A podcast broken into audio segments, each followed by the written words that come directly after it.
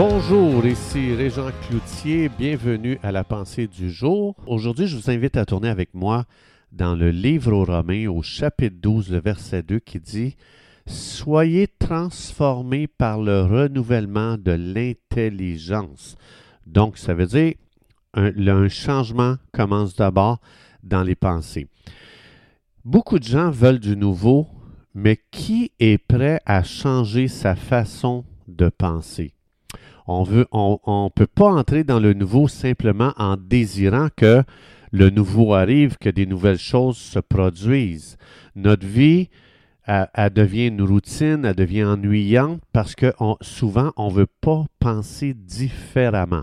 C'est fou combien notre vie devient excitante quand on commence juste à nourrir une nouvelle pensée dans notre tête.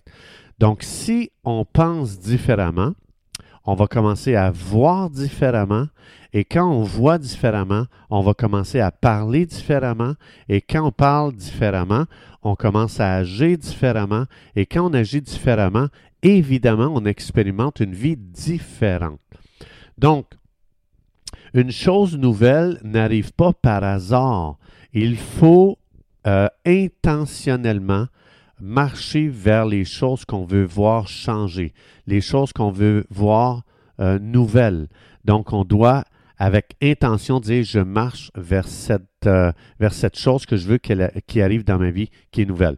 Donc, on veut du nouveau, mais on pense encore avec nos vieilles façons de penser, et c'est pour ça que souvent nos vies deviennent monotones, elles deviennent routinières, et on commence à moins aimer notre vie, puis on, pense que le bonheur, c'est ailleurs à faire d'autres choses. Mais le bonheur commence, comme il disait le président. Euh, euh, euh, je me souviens plus lequel, mais il a dit le bonheur, ça se passe entre les deux oreilles.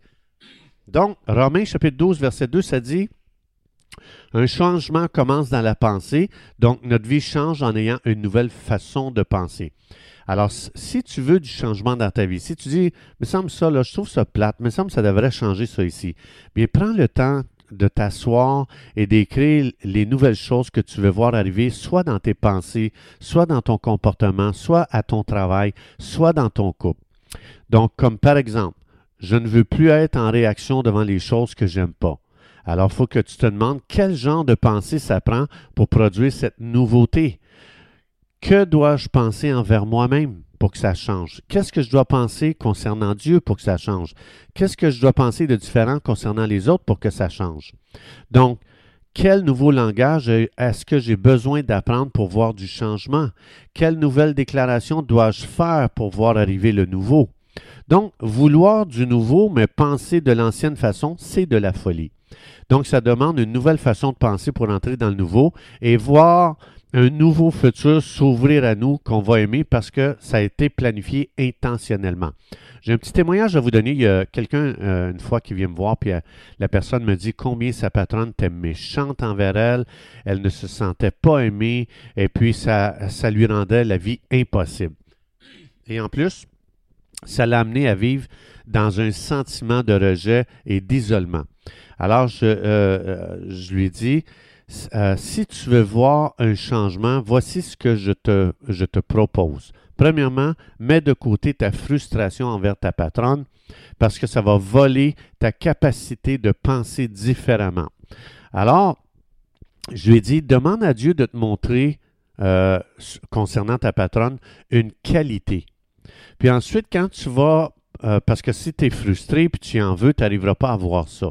Alors, la première chose que tu fais, tu mets de côté ta frustration, puis tu demandes à Dieu, montre-moi une qualité que ma patronne a.